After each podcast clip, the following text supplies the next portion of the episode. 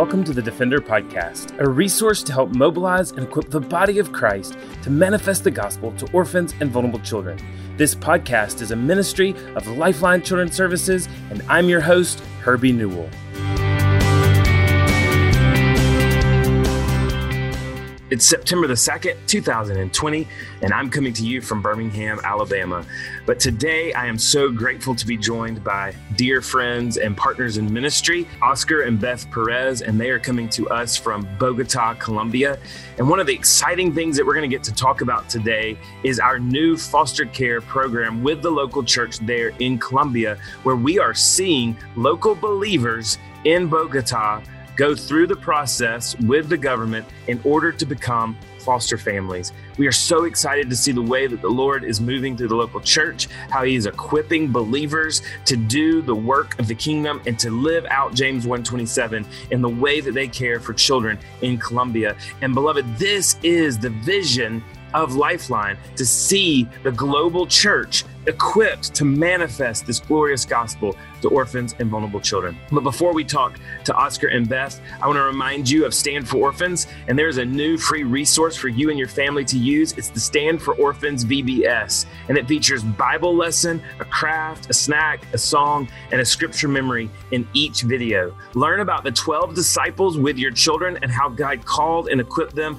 to love their neighbor as themselves and to take the gospel to the world. And while I know it's uh, in the middle of school season, it's not vacation season, I know many of our children miss vacation Bible school, and this resource was actually produced by my two daughters, Adeline and Emily, and they walk your children through learning in five lessons about the 12 disciples. So sign up today at lifelinechild.org backslash stand for orphans VBS form. Again, that's lifelinechild.org backslash stand for orphans VBS form for free access to this VBS. Well, like I said, we are joined by Oscar and Beth Perez, and Oscar joined the Lifeline team in February of 2018. He is originally from Cartagena, uh, Colombia, and he is our Colombia Orphan Care Coordinator and our Latin America Unadopted Manager. We are grateful for Oscar and for the work that he has done. And even before coming to Lifeline, Oscar has worked with orphan and vulnerable children for many, many years. Uh, and his, it's a family affair as he and his aunt, uh, Nelda, actually even worked at the Sparrow Home there in Bogota. Oscar literally is one of the kindest, uh, most gentle, but also godly man, men that I've ever met. He loves the word of God with passion and he loves his wife extremely well. And then his sweet wife, who I have to call Sassy Beth, uh, she joined the Lifeline team in August of 2011. She has a bachelor's degree in sociology from the University of Mobile and got a master's degree in social work in 2011 from the University of Alabama. Roll Tide. She's a social worker and oversees and manages our Latin American programs. But what we're really excited about is that Beth is transitioning to oversee uh, a, a program that Lifeline is so excited about, which is our Indigenous Care Program to see churches all around the world indigenously care through foster care and adoption to see local churches experience domestic adoption. And so I wanted both the Perezes to come on here today to talk a little bit about our work in Colombia, but specifically what we're seeing happening through the local church. So, Sassy, can you just share a little bit about how Lifeline started working in Colombia? Yeah, absolutely. So, like you said, when I started in August 2011, um, I feel like one of the very first programs I walked into that you handed me was our Colombia adoption program. It had not we had not been licensed yet. Um, we were in the process of compiling our license, and pretty sure within my first two or three weeks, you, me, and a couple of our other staff took a trip to Colombia to learn the program and pretty quickly fell in love with the people, the culture, the country. It's just so beautiful. So we started working in international adoption in 2011, and I think it was probably around 2015 we really started researching is there any capacities for unadopted to work um, in Colombia just because they had some strict rules we had to walk through. Um, and so once we kind of got that permission, we started building our unadopted program here. Yeah, and what a what an awesome trip that was. Uh, we were able to go to Medellin and to Cali and to Bogota, and I remember uh, Sassy. We came back from that trip, and our our big vision was how do we connect the local church you know, in all of this work, yes, we want to see international adoption happen where appropriate for children that are waiting and need those homes. But ultimately, we'd love to yeah. partner with the church, and uh, and even in Bogota, we we had this vision of partnering with the church. But the door was really shut towards that yeah. at the very beginning of really being able to partner with the church. And unfortunately, you know, the church hadn't followed through with what they had said they would do in Colombia, and it left a bad taste in the mouth of some of those. But now we're starting to see the local church uh, wake back up and and, and yes. get more engaged. So, uh, Oscar, tell us a little bit about just how these connections to the local church came to be. Absolutely. Uh, thank you for inviting me. I'm glad to be back in the podcast again. So um, yeah, I think I think that movement start from what uh, supposed to be to start from the beginning. Um, I knew about so many movements about orphan care here in Colombia, but the problem was like we're members of the churches mm. that were doing something without pastor knowing what was the biblical component of orphan yeah. care. When we jump to the pastor and start talking with pastor, like, hey, is this something that we aren't asking you to join, like a new movement, but is it something that come from the Bible? Mm-hmm. And as a local church, as a believers, as the bride of Christ, we need to start doing something. So some of the pastors grab, and thankfully you were here to experience that. Remember that meeting that we have like to two or three different pastors and they were like yes let's do something. And we started doing the conference for pastors here in bogota and conference after conference we, we have we have seen how local churches so far we have three local churches like really commitment to this work mm-hmm. but some other local churches have been like asking like how can i join? How can i uh, start like preaching about orphans from, from, the church. You know, how can I started sorting and equipping my church, the local church, to do something regardless to the orphan care. So I think was like starting from the beginning, like let's go to the leadership, let's go to the pastors. They know they preach every Sunday. The idea is not to come in here and have like an international or a local uh, speaker, which is good you know but the idea is how can we equip those pastors to talk with the to the to the congregations mm. and lead the congregation to orphan care mm. so i think that was the key there um, that's taking us like all the way after four years three years sorry mm-hmm. three years to this point amen and i, I remember that first meeting that was uh, awesome yeah, it was, and and to see those pastors catch that vision, and then the next idea was let's do a training and equipping here, and uh, the Lord was gracious to allow my family and I to come two years ago and uh, spend the summer with you guys, and it culminated almost exactly two years ago with that first conference, and the the passion of of the pastors, the passion of the people was was just absolutely awesome. And uh, we knew something exciting was was happening. But but i think even to what you said oscar one of the best things about even that first uh, orphan care conference pastors conference that we did in august of 18 was when the three pastors at your home church uh, Renaissance Iglesia Baptiste, uh, they preached on from the word on why we should care for the orphan. Yeah. And that was exciting because it wasn't just that they had caught the vision to allow the conference to happen, mm, but now they were from the word teaching and preaching the importance of gospel driven justice. Yeah. That was great. And even, I don't know if you remember some of them, I know one of them was like confessing, like, hey, I, I have to I have to repent because I've been in the seminary for a long time and I, I, I seen this verse, I see the scripture, yeah. but I never put it together how the local church uh, have the responsibility to take for uh, yeah. care for orphans. So that was a beauty there too. And this is repeatedly happening, Herbie, here in Colombia. The guy that was in the uh, um, Facebook Live two weeks ago when we had Dr. Rick mm. joining us, the guy that was translating is a pastor in the north of Colombia. Mm. Afterward, he texted me through WhatsApp and he was like, I've been in seminary, I've been a seminary guy, been a pastor for three years. I'm planting a church, and I never put this together. Mm-hmm. I have to repent because I, as a church, as a believer, as a pastor, I need to do something, and I need to teach my congregation mm-hmm. how can we take for orphans. So it's something that is unbelievable, unbelievable that when we put that together, like we go from the Bible and we go from the pastors, mm. how that movement can go to the whole member of the church. So there's a beauty out of there and that's that even even that whole thing i mean it, it started with this vision from the pastors. And and the neat thing two years ago is after a sunday of this conference the members of the church were were literally coming up to all of us going what, what do i do now? Like i'm ready. What's that next step? And and they just started on sunday afternoons. Very simple step visiting an orphanage visiting a home a children's home to to care for those children. How have you seen the passion through the people grow and and and just really uh, catch on fire over the last two years? Yeah, I think like they their eyes been open to the need. You know, like yeah. little by little, like taking in our economic, like human economic point of view, is like men had taken two years, but mm. little by little they start volunteering in an orphanage after that they started like some of the families started foster care foster care some of the family wanted to adopt and now some of the family want to be part of a mentorship program that yeah. Fana is uh, starting this in this period of you know life that we all facing the COVID-19 situation, global situation.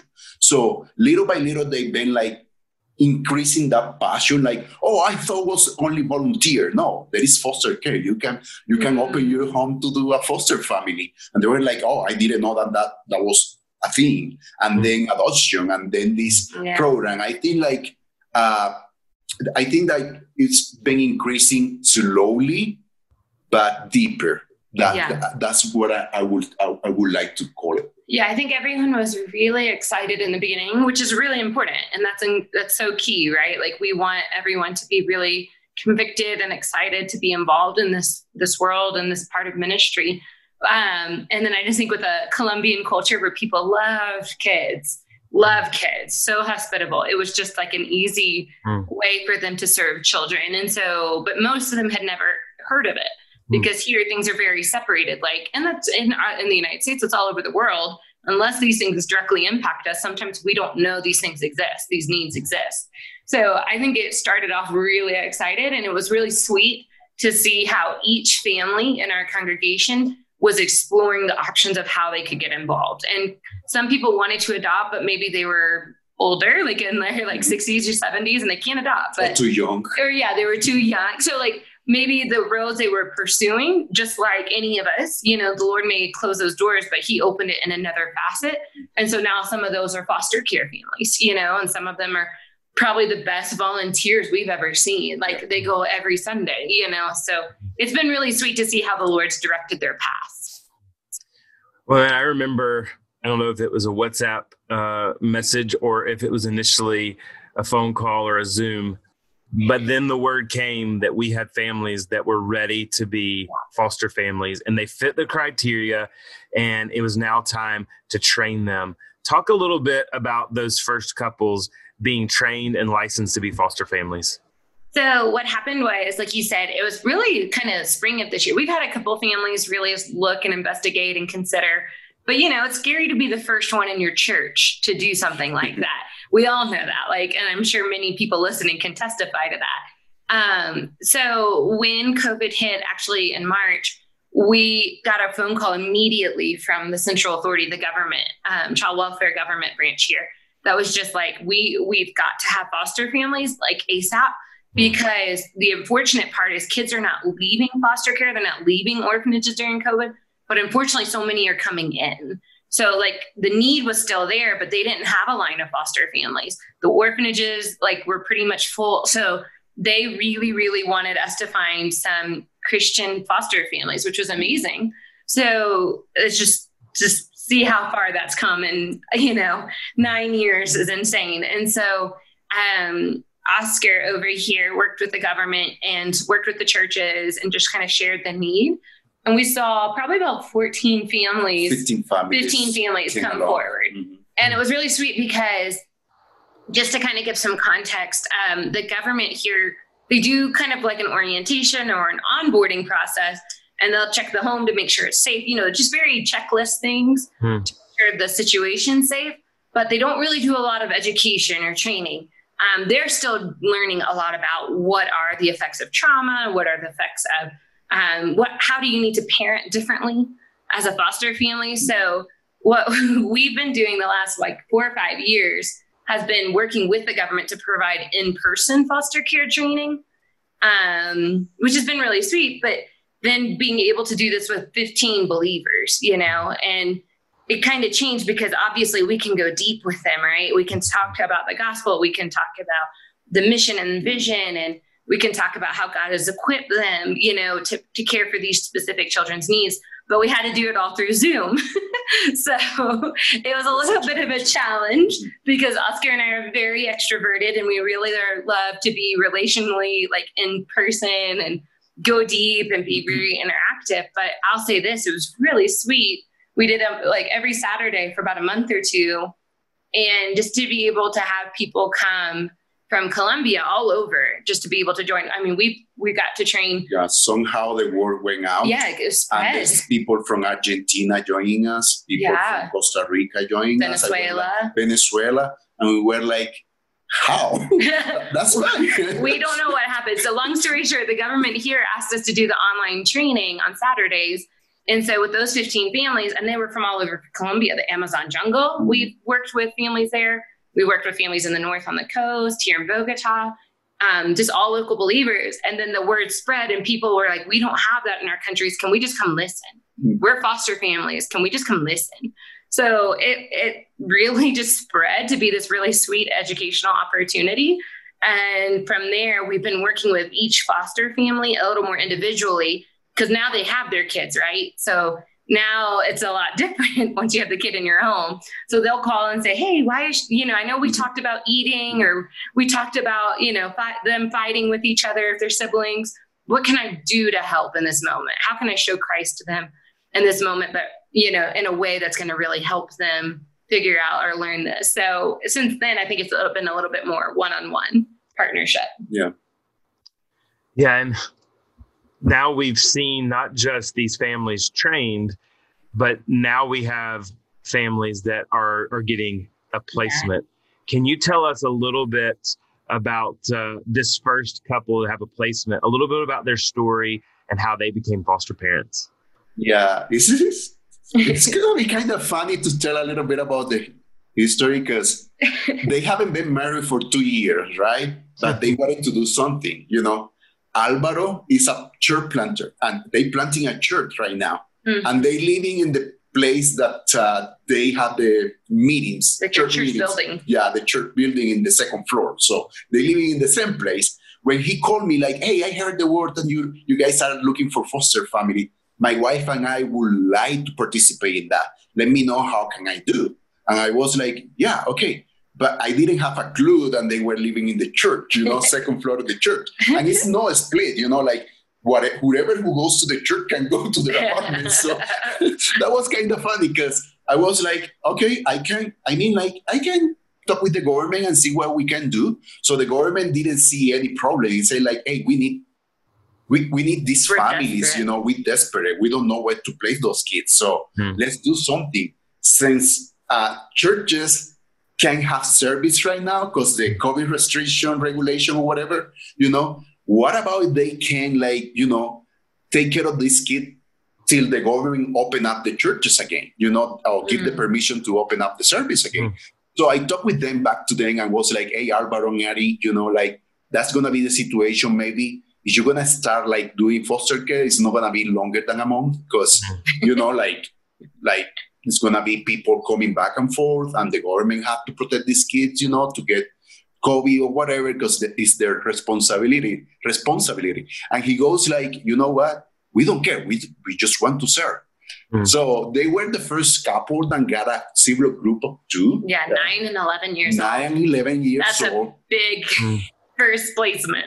and the beauty of all of this, like since they living in the church, you know, like people from the church was like dropping food, drop clothes for the kids, Mm. like asking them like, how can we serve you guys? Mm. Like even the, the mus- musician in the church were giving some online classes to the, ch- the kids. So Mm. that was a beauty there. And they've been happy. They, they've been struggling a little bit because they were like, this is not our personal space, it's the church space.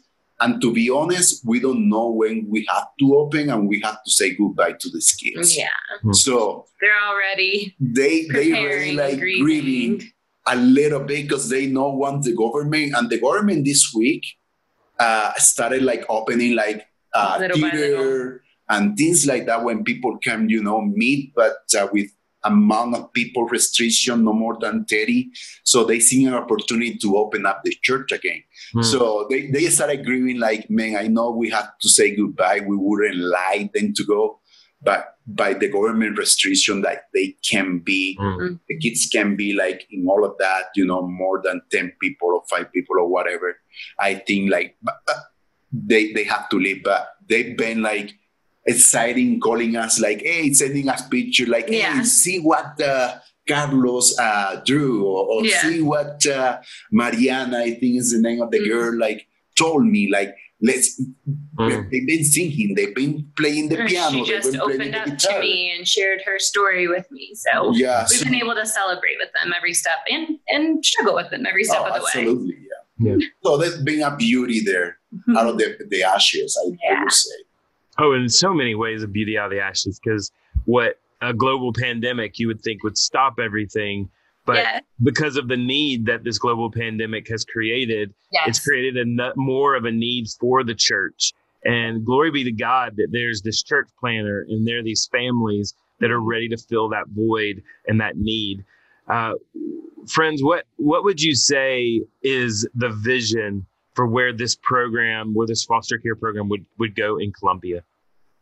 So I would just say that like we are piloting this, you know, in many ways, and um, I think we didn't want to start too big too fast. That's always been a concern of ours because we we really want to build relationships. We really want to go deep, and we also want to see, you know, learn the processes, the steps, the system. It's one thing to know about it and hear about it and read about it. It's a whole other thing to live it.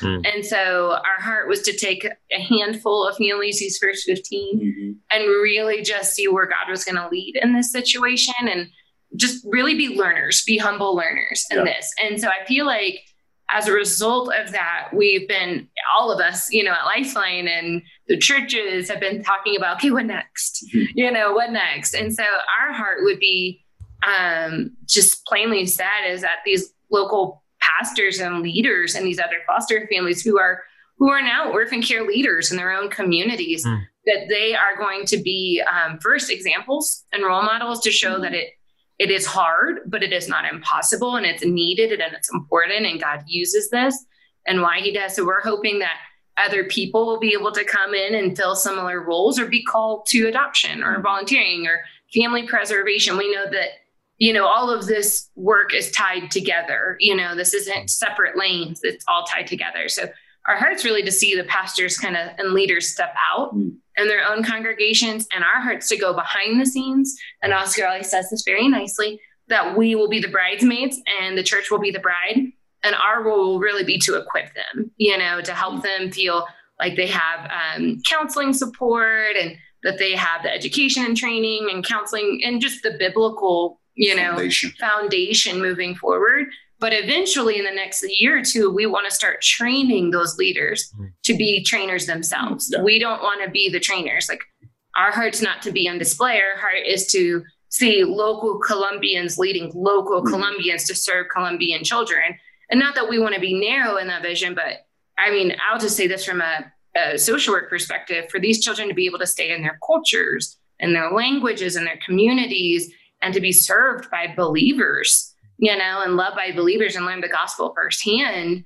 Um, there's just a lot to be said how God can use that in some really unique ways. So our heart is really, we're actually creating um, a training system right now, and we're creating education and resources in Spanish. Um, just so you guys know, there's not many there's everything in English. There is not much in Spanish. Um, so Oscar and his team are um, poor guys translating everything I send to them. And so we are working very hard to get things in native languages that will make sense and contextualize and contextualize to make sure that it fits Colombian culture, not just an American culture. Yeah. Um, so we're working on the resources and the trainings and then Oscar's working on discipleship with yeah. the churches. So I, I think like now, like a couple churches, local churches have been like, okay, what next? Like mm-hmm. they are they are in the real, you know. We we have noticed some gaps and we have like local support. Like um, we got called 10, 10 p.m. at night. Like, yeah. How can I how can I do? And we we love to help. We love yeah. to take those calls. You know, we, we love to take those and, and respond those tests. Yeah. But we were like, okay, what about we have some local, you know, taking care of their own people, like yeah. uh, a social work, local social work, local psychology. Because you know, when it comes to from the government, the government has a tight budget, you know? Yeah. And their spe- perspective is like, oh, if the kid's not behaving well, let's send them to the institution. Mm. And we want we don't want to send a, a kid from uh, to an institution after they experience a, a family you know yeah. like how can we have those counselors you know like from a biblical perspective like helping yeah. those families like with these 15 families we have we have seen like oh we need more counselor yeah. we need people that knows social work, psychology, sociology, whatever, but they also know the Bible, but they also know trauma, attachment, uh, how to deal with sexual abuse, yeah. like all of these things together, you know, for the church to keep to serve their church. Yeah. Well, friends, I know as we kind of close our time together, what what are some ways that that people can support this work that the Lord is doing in Colombia? What are some needs uh, in Colombia that would even help further this foster care ministry and would meet the needs there on the ground? Um, I'll start, and then Oscar obviously mm-hmm. can add. I would say first, obviously, prayer. Um, it's really sweet when we can tell anyone here, the government, um, fo- the orphanage directors, foster families, churches, everyone that you know we've got believers back in the states partnering and sharing with them in prayer over them that they're not alone that they're not forgotten that you know because a lot of times this this part of ministry can feel very lonely. We all know that. Like that if you're the first person fostering in your church you no one else understands you sometimes you know what i mean? Mm. and so for them to know that there's other families that I mean, people get very emotional and grateful here for that. So just prayer for that, for them specifically, and prayer for the Lord's will to be done. I mean, He has opened so many doors that nine years ago I would have never thought were opened or able to be opened. And in that vein, I think there's still more to go. And I'm really excited about that. And then that the Lord would bring the right people. You know, we were talking about train the trainers and we're talking about counselors and we're talking about or if it like a local leader here in Colombia, we're, we're starting to hire one um, to really like work with the governments and the churches a little more directly so that the Lord would bring the right people mm. um, the right believers to this position. And then for us, I mean, tangibly, how people can get involved is there's a great need for um, just financial support. And I don't want to go there lightly, but it's just mm. the sense of um, helping provide translations, mm. helping provide resources. We can put, yeah, helping provide training materials. We, when we put the train, the trainers together, and as we're starting to talk to the churches about different forms of training to equip them to serve their communities. Um, Colombia has a lot of needs, so it's not really always the most uh, easy to get resources or um, just provide materials and so forth. So, sponsoring trainings or sponsoring trainers, um, almost like a scholarship in a sense. We're going to kind of be opening that door soon. But really, just being able to be involved in those ways. And I, I mean, I know Oscar can speak towards ways to help the church. No, um, I would say like just like add a little bit of what you, you just say, like yeah. it's all good. It's like I know local churches in the state that have way more experience. Yes. Doing uh, foster care, adoption, um, um, family count, like family preservation. And there is a big gap here in Colombia for that. And mm-hmm. not only in Colombia, I'm gonna I'm gonna speak of on behalf of Latino America. Mm. There is a big gap in Latino America. You know, many of the organizations that are working are working with their nails, you know, like a little by little, but working to uh, bring kids to foster families or adoption families, but we aren't working to prevent most of the time. Mm. So I, I just want to invite those local churches that has experience with family preservation and foster care to see how we can join the work here mm-hmm. down in Latin America, especially in Colombia. Mm-hmm. Like there is so many experience, there is so many like things like we can share, you yeah. know, like you guys can share to a new movement here in Latin America. Yeah. Like uh, I know that we can talk about scholarship and all of that. Oh, yeah. Experience is like a big need here. For sure. Encouragement to those pastors that are starting and then they seeing families like struggling, you know, by the effect of trauma of those kids, you know, like that will be really appreciate, appreciated here. Like talking pastor to pastor, like that's the way we started. We suffer, we, we, we saw families like crying, like things like that. And the yeah. pastor are like, okay, that's not something that is yeah. a part of orphan care. This is part of orphan, orphan care, and it's happening here in the Colombia, in the States, Europe, or wherever we're doing orphan, orphan care. But a lot of experience. We need a lot of experience. We need a lot of uh, knowledge, partnership, partnership, partnership with that. And I will add something else in the very end: is uh, church planting. Yeah, I know if we started thinking about how we can plant churches in those. Uh, places, hard places, we can prevent families to get broken. Yeah. Mm. So church planting is a big thing and goes together with family preservation and go together with orphan care. You know, yeah. like we mm. may um, prevent kids to go into the system and keep with their own families. So that will be also like a big need that we can think in the future here in Colombia or in Latin America too. Yeah, Amen. absolutely. Amen. Well, friends, so grateful for the opportunity to partner with you guys and to see firsthand what the Lord is doing there in Colombia. And we pray and hope that this movement will spread outside of Colombia uh, into other countries in Latin America and, and obviously throughout the world as we see the global church equipped to truly manifest this glorious gospel to orphans and vulnerable children. Well, thank you for joining us today for the Defender podcast. And please connect with us and certainly go to lifelinechild.org to learn more information about how you can get engaged with what the Lord is doing through the local church in Colombia. Thanks for listening to the Defender podcast. If you enjoy making this podcast a part of your weekly routine, we'd love for you to take a moment to subscribe, rate, and review the Defender podcast to make it easier for more people to find. For more information how you and your church can partner with Lifeline, visit us at lifelinechild.org. If you want to connect with me, please visit herbienewell.com. Follow us at Lifeline on Facebook, Instagram, or Twitter by searching for Lifeline Child. You can email us directly at info at lifelinechild.org. Beloved, will you allow God to use the gospel through you to impact the life of a child? Please contact us because we are here to defend the fatherless. We'll see you again next week for the Defender Podcast.